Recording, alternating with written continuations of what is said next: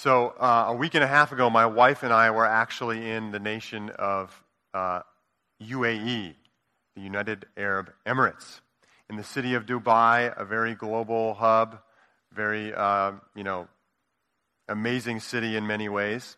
And we were attending a conference for our larger movement of churches that we're a part of called Antioch. And this was called the Team Leader Gathering. So, all the lead pastors from U.S. churches, as you saw John Lowe, that's when I took that video. I was with John and um, the team leaders from all of our overseas teams. There's about 38 U.S. churches in our movement, and there's about 80 plus teams uh, in the nations. And so it's a pretty large group of people. And the leader of our movement was actually the only one at this conference, which was, which was different than normal, who gave a message during that. There was a number of different sermons. I think he gave one a day over the three days that we had kind of large group meetings.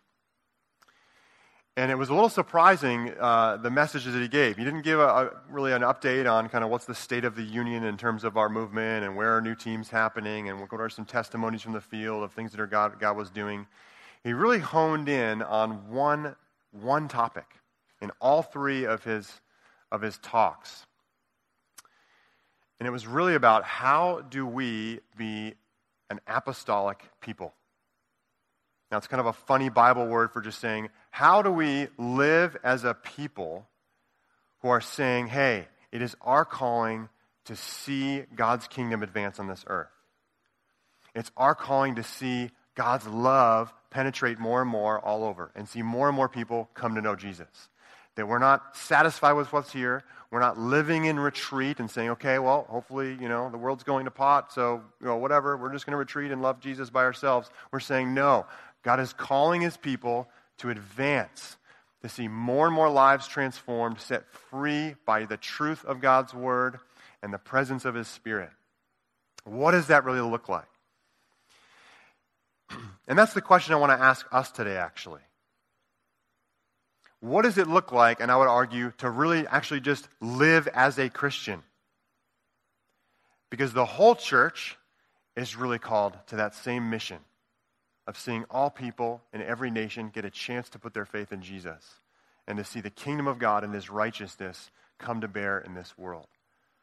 What does that look like in our, in our little lives where we're just we're going to jobs, we're you know working with women that are coming out of domestic abuse, whatever our, our day-to-day lives are, what does it look like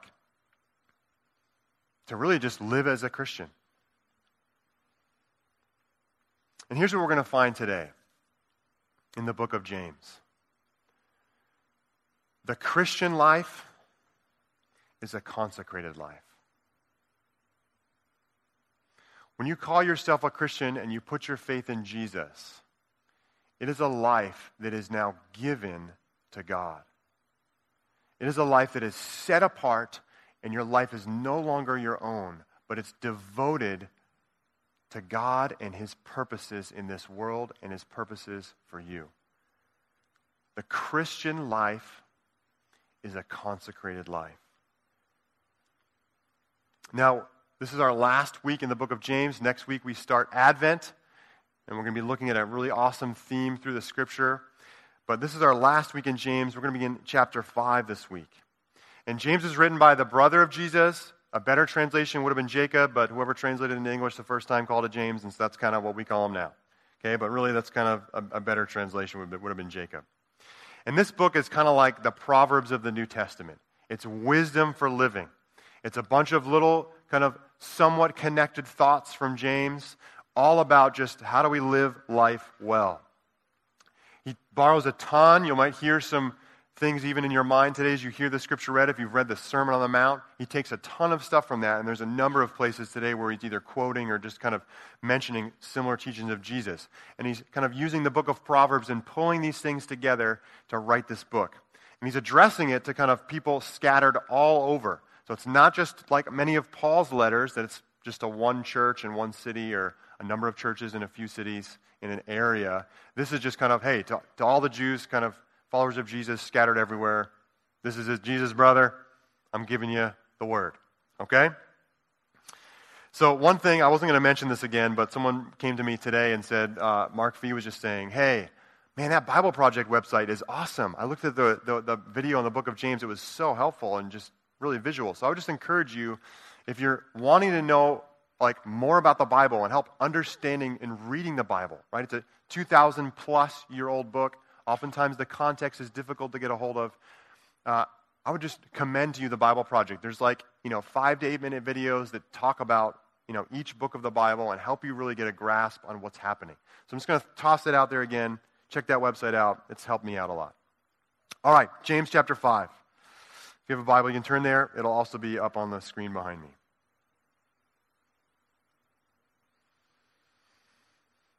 Now listen, you rich people.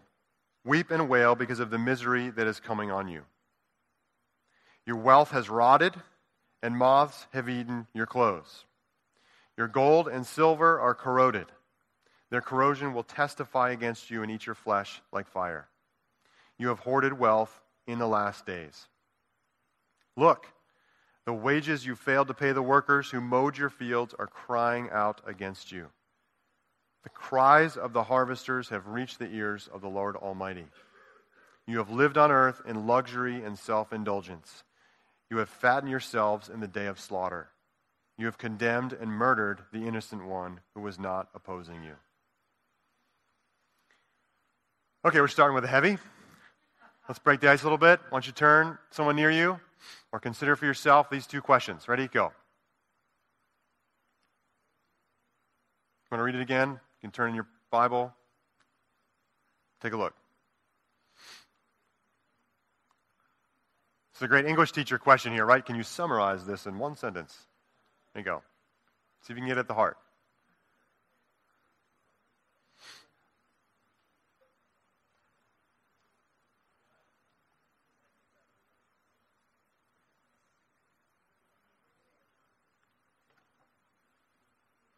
Okay, one more minute.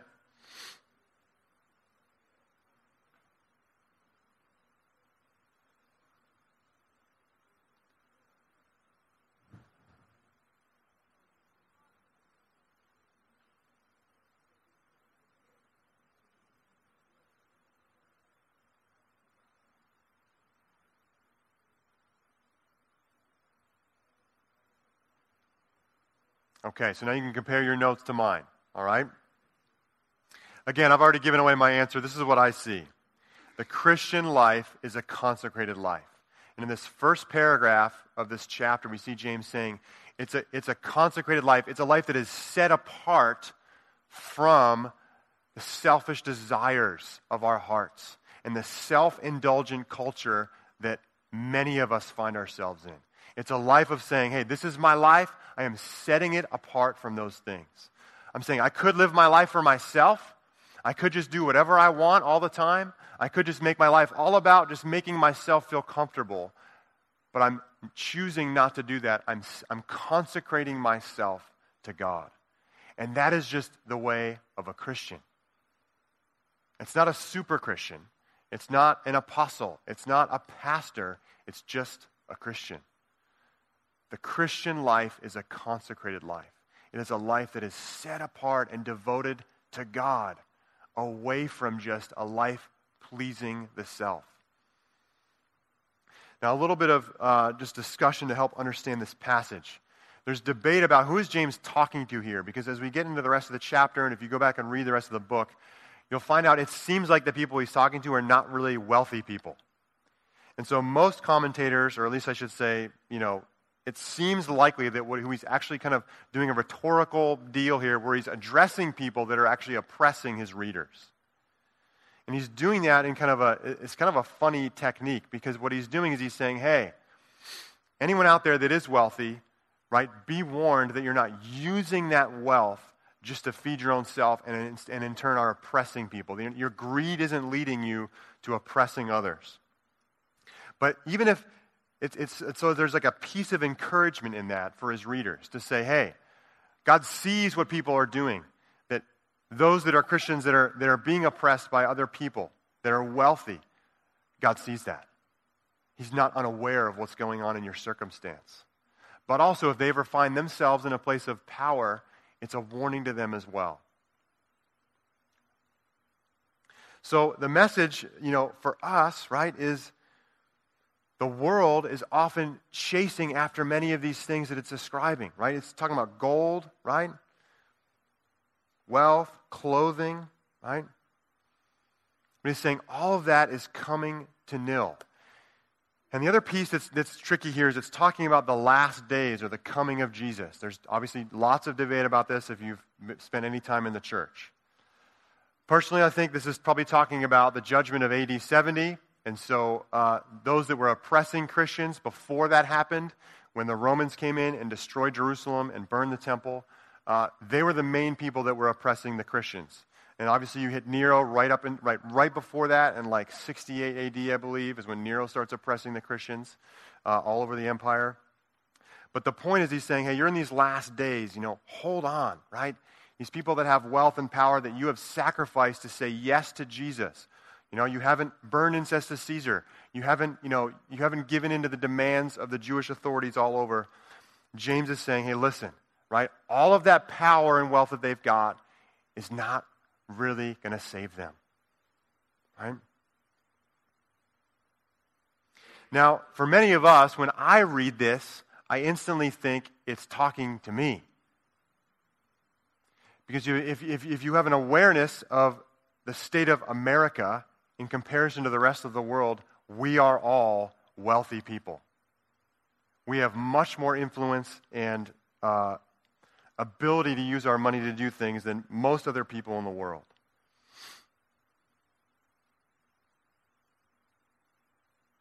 And that's the question for us today is am I living a consecrated life? Now, maybe some of you are in the position of where these early Christians were, where you feel like you don't have a lot of power and there's people that are over you that are, that are controlling your life in different ways. The message to you today is hey, God is not unaware. And God is coming, right? And He will judge every person according to what they've done.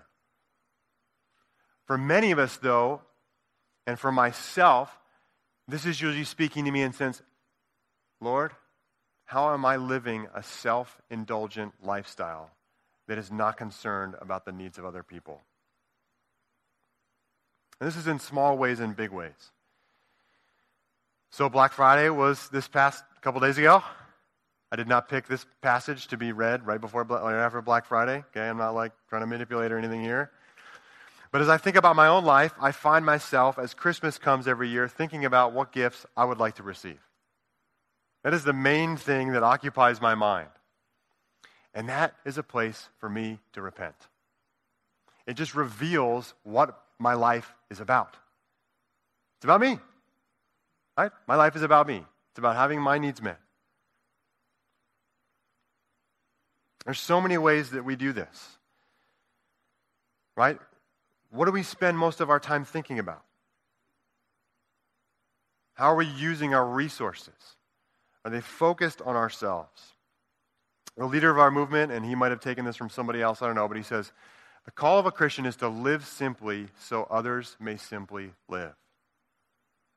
And the Christian life is a consecrated life. It's devoted to seeing, first of all, God glorified, the name of Jesus made great and honored. It's devoted to a life reflecting the glory of God, living the life that Jesus lived, loving others, even your enemies.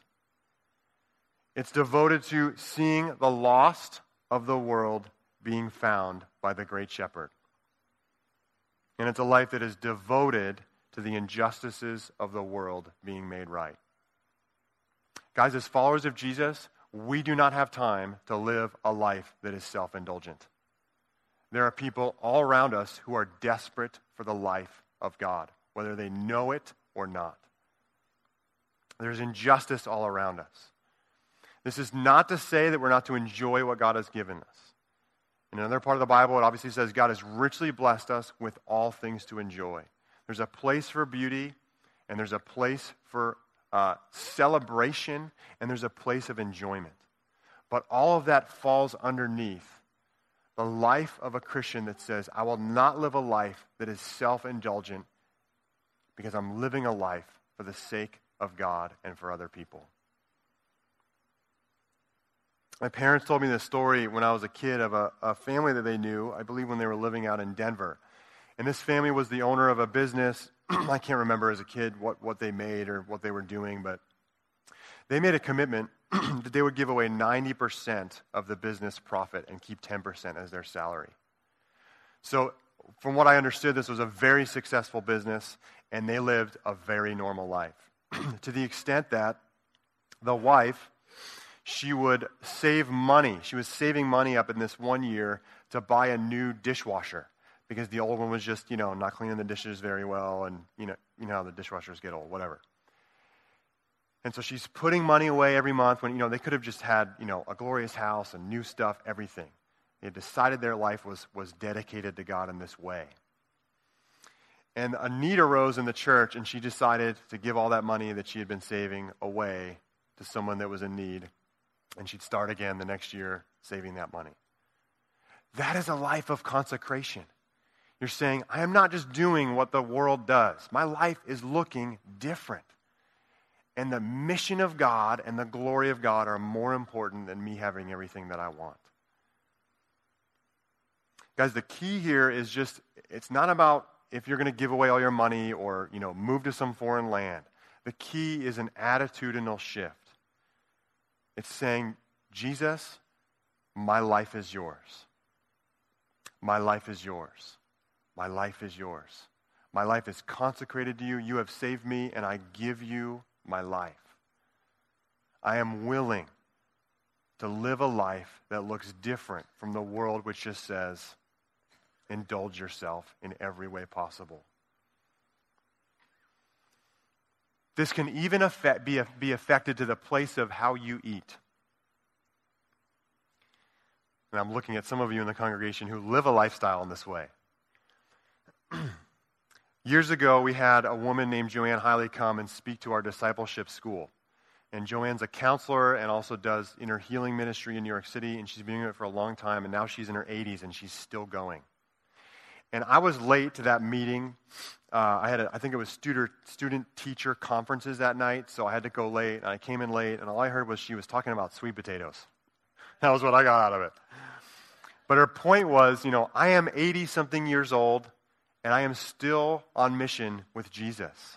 And I am in good health because you know what? I have said no to sugar, and I eat a sweet potato every day. That's a life dedicated to God. To say, you know what, God? I want to live a long time so that I can have more, do more damage to the kingdom of darkness and lead more people to Jesus. And so I'm going to eat sweet potatoes to make that happen. Okay? There you go. Right? That decision is a life dedicated to God. I am saying I will not indulge myself for the purpose of Jesus. Right?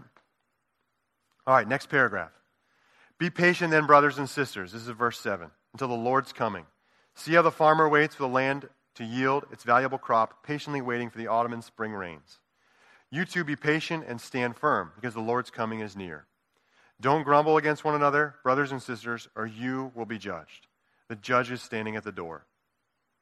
Brothers and sisters, as an example of patience in the face of suffering, take the prophets who spoke in the name of the Lord. As you know, we count as blessed those who have persevered. You have heard of Job's perseverance and have seen what the Lord finally brought about. The Lord is full of compassion and mercy. Above all, my brothers and sisters, do not swear, not by heaven or by earth or by anything else. All you need to say is a simple yes or no. Otherwise, you will be condemned. Okay, you got one minute this time. Go. What sticks out to you? Is there anything that really shot out from you? Or how could you summarize this? What's the main point here? Get at the heart of it.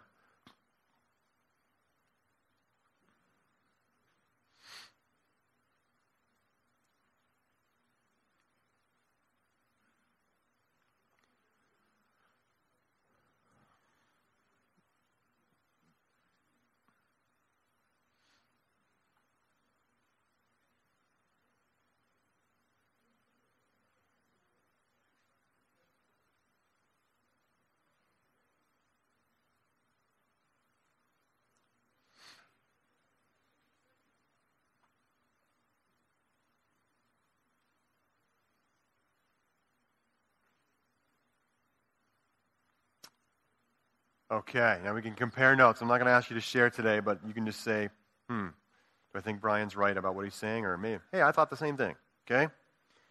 Here's what I see. I already gave my answer away. The Christian life is a consecrated life. Right? It is a life devoted to God with a commitment, a commitment to sacrifice, and a readiness to suffer. That's the mark of a Christian. And it's, and, and, and, and it's infused with patience. Right? This patient endurance in the face of suffering. A consecrated life, it requires patience. Now, I've mentioned a book I read recently a, a number of times. It had a big impact on me, but this, this word patience was a core value of the early church. There was actually more uh, kind of treatises written on that value than on anything else. At least this one author, author argues that I read, that I read recently. Um, and obviously, because many of the Christians were suffering in that time. And it's the first descriptor of the definition of love in 1 Corinthians 13. What's the first positive thing that it says, right? Is love is patient. Isn't that so interesting? I think patience gets a bad rap oftentimes. You just say, okay, that just means you're waiting and you're not going to get mad quickly. You're going to wait in the car if you're picking somebody up, like you're just being patient. It's way bigger than that, right? Patience is a surrender to God's will. It's accepting what God has for you, right? In the sense of being patient with God, right? It's doing what God has said, even if it hurts, because patience is not willing to take matters into its own hands.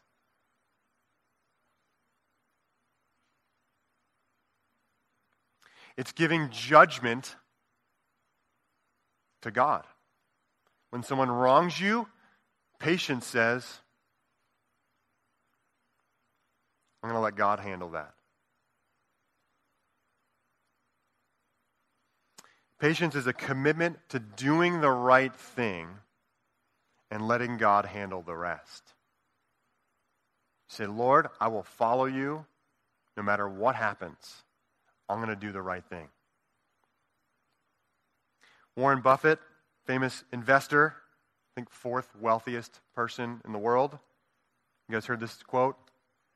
The stock market is a device for transferring money from the impatient to the patient.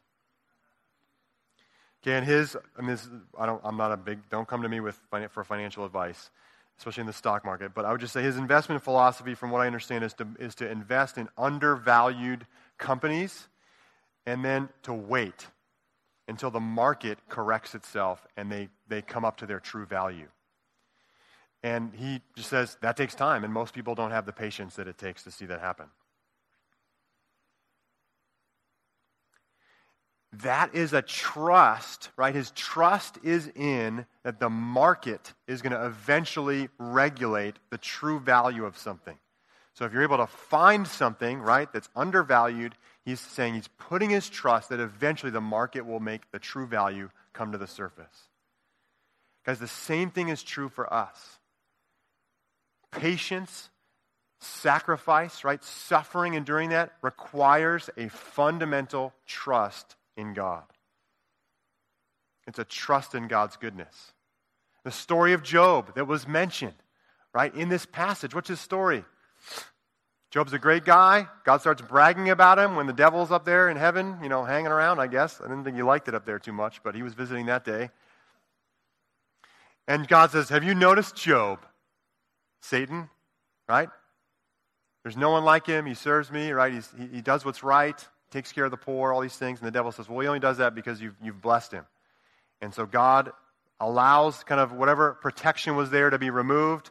And the devil comes, takes away all his wealth, and ki- all his kids die, and then he's covered with boils.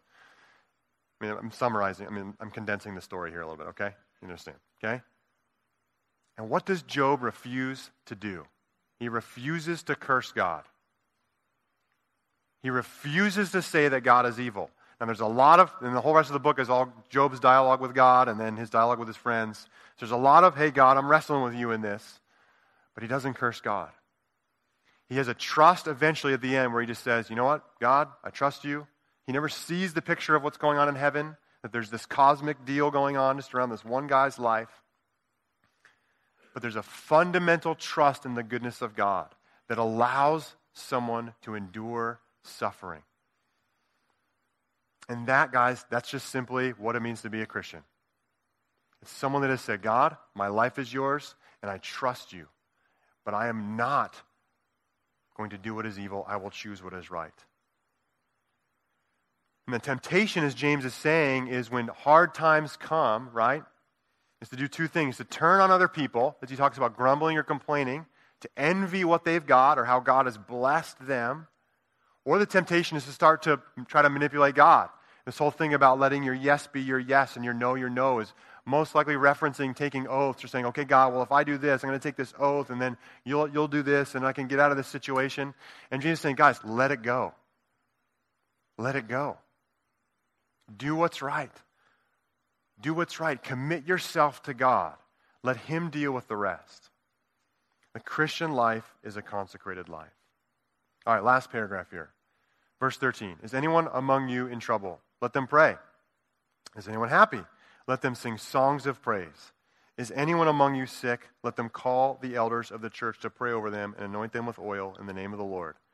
And the prayer offered in faith will make the sick person well. The Lord will raise them up. If they have sinned, they will be forgiven. Therefore, confess your sins to each other and pray for each other so that you may be healed. The prayer of a righteous person is powerful and effective. Elijah was a human being, even as we are. He prayed earnestly that it would not rain, and it did not rain in the land for three and a half years. Again he prayed, and the heavens gave rain, and the earth produced its crops.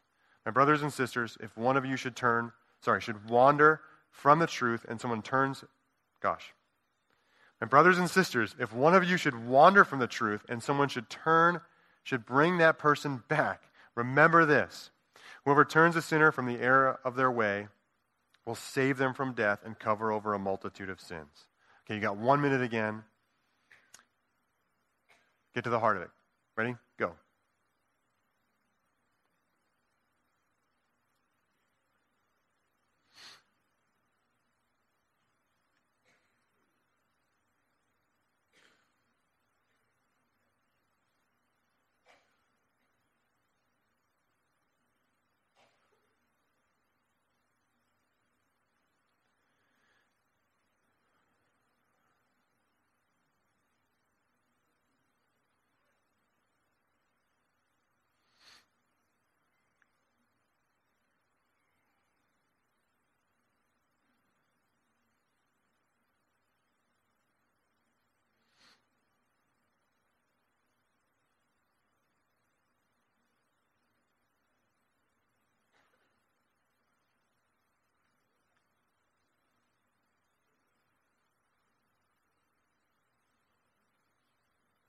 All right, I'm going to jump back in. You already know my answer. The Christian life is a consecrated life. It is a life devoted to God. It is a life of devotion. It is a life of prayer. Right? James gives these three conditions in the beginning. Hey, any, are any of you in trouble? What do you do? Pray. Are you happy? Well, give God the praise, right? Communicate and connect to God with that. Recognize that it's a gift from Him. As we saw earlier in the book, right? every Every gift is from God. Is anyone sick? What do you do? Get people together and pray for you. Especially, he's referencing the leaders of the church. Christian life is a consecrated life. It is a life lived of connection to God. It's a life of prayer. He gives the example of Elijah. He's saying, Look, here's a person that's an example to you. Look at how he prayed, and boom, the rain stopped for three and a half years. God's judgment on a nation that had turned away from him, trying to bring them back. He prays again. It rains. He's not telling us that to exalt Elijah. He's telling us to say, you can pray too, and God will move. Did you hear the confidence in, in his statement? The prayer offered in faith will make the sick person well. Man, that's a bold statement. I feel like I've prayed in faith before and that sick person has not gotten well. So, what do we do with that, right? Especially in the, in the sense of like physical healing. We just keep praying and we believe the word. The Bible says if you're sick, get people around you and pray for you. And this is my sense. I'm not saying that this is what this is what this passage is saying, but it feels like the sense of this is communal. Right? We're not blaming the person that is getting prayed for. Well, you didn't have enough faith, so that's why you didn't get healed. You know, come back later when you have more faith. Jesus never did that. Right?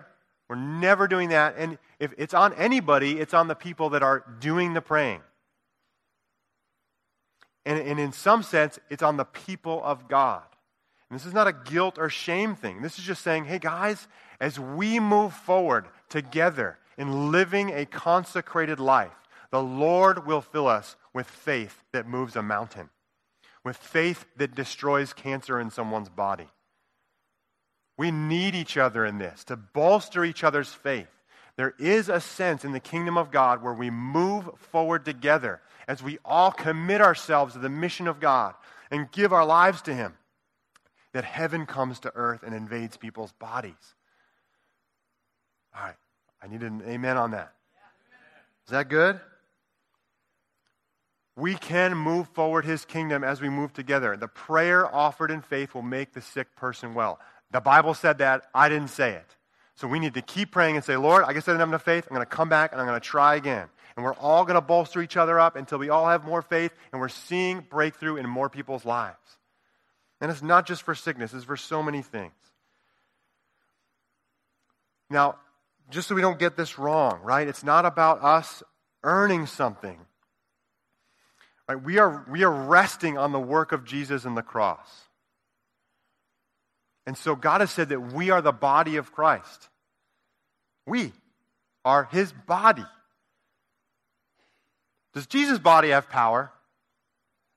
Yes, because it's Jesus' body.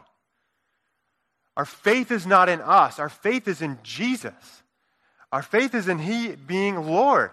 And we look at a situation and we believe in the power of God. And we know that the, the, the, the oh, Lord, help me that Jesus really does have power and he really is here. That cannot be stopped. It's not us mustering up enough of it. It's just a deeper place of saying, Jesus is Lord. This affliction is weak, and I am part of the body of Jesus. I have been drawn into his life, and I have power, and I've been commanded to heal the sick, amongst praying for other things the message that struck me most while we were in Dubai was uh, the leader of our movement, Jimmy, was talking about what he called apostolic intercession. And that is, he kind of said, hey, there's this first level of prayer where we're just praying for those everyday things. We're, we're praying for our friends, we're praying for our spouse, we pray for our kids, you know, we pray for maybe some coworkers, we pray for our, our parents, just those everyday things. We're always lifting these things up to God, right? Just day in and day out, we're praying for these things. And then he kind of was talking about the second level of prayer, where he's saying, hey, that kind of prayer that Paul talks about is, you know, uh, be anxious for nothing, but in everything by prayer and petition, present your request to God, and the peace of God, uh, which passes all understanding, will guard your hearts and your minds in Christ Jesus. And there's a with thankfulness in there that I, sorry, I left that part out. And he said that's kind of a second level of when we, when we feel kind of the fear rise up in us, we start to feel anxious, that we, we rise up in the second place and we start to just pray to God until we see that breakthrough in our own lives and we're able to move past anxiety and fear. But then he was, he was using this funny uh, hand illustration like this. But up and to the right, he was saying this third place of apostolic intercession, where, where you as a person or you as a people are interceding for breakthrough in areas of life or in people's lives until you see it happen. That is the people of prayer that we and the church are called to be. That we keep knocking until God answers. And gosh, I, am sorry. If I had known this, maybe I would have started with something a little bit simpler than the foster care system being totally like, you know. I mean, I'm sorry. I'm just, I'm just, as I was thinking about this, I was like, okay, let's start with something small, right? We threw a big one up there just as our, and we said, we're going to keep praying to this until we see it happen, right? But guys, we are the body of Christ. We have access into the throne room of God. And when we're praying for God's will, we know that He is going to move. And we say, you know what? I am not going to give up. The world needs Jesus, and I am going to pray to see His kingdom come. Is anyone else feeling a pull from the Holy Spirit to say, God, make me an intercessor in this world. No, then I will intercede. I will intercede. Lord Jesus, make me an intercessor. Let people come to know you, Jesus. Fill these hearts in this room with your Holy Spirit that we would not rest until everything is made right in this world. Lord, this is a holy moment for the people of God to say, It is you that has to move, God, that we are weak and you are strong. Lord, we need your power in this time. There are so many in this world that do not know you, even our own neighbors. God, I'm just saying, do it, Lord. Would you raise up in our church? Would we be a people of intercession? Would you raise us up, God? Help us, Lord. Put it in our hearts.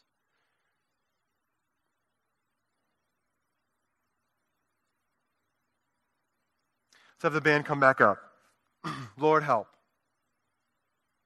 This is the response today. If any of you is sick, what does the Bible say? Get prayer. I want you to come over to this corner, and people are going to come up and pray for you. That's it. It didn't say anything, it didn't qualify it. If you have a cough, okay? If you don't come up, I, I, I saw, I heard some of you coughing before the service. If any of you sick, because it gives glory to Jesus, it gives Jesus an opportunity to be Lord in your life, right? It gives him an opportunity to show his power. Some of you, my sense is just you need to you need to just get before God and say, God, have I given you my life? Is there an area that I've been holding back from you? And I would just say, come over here on this side and just get before God.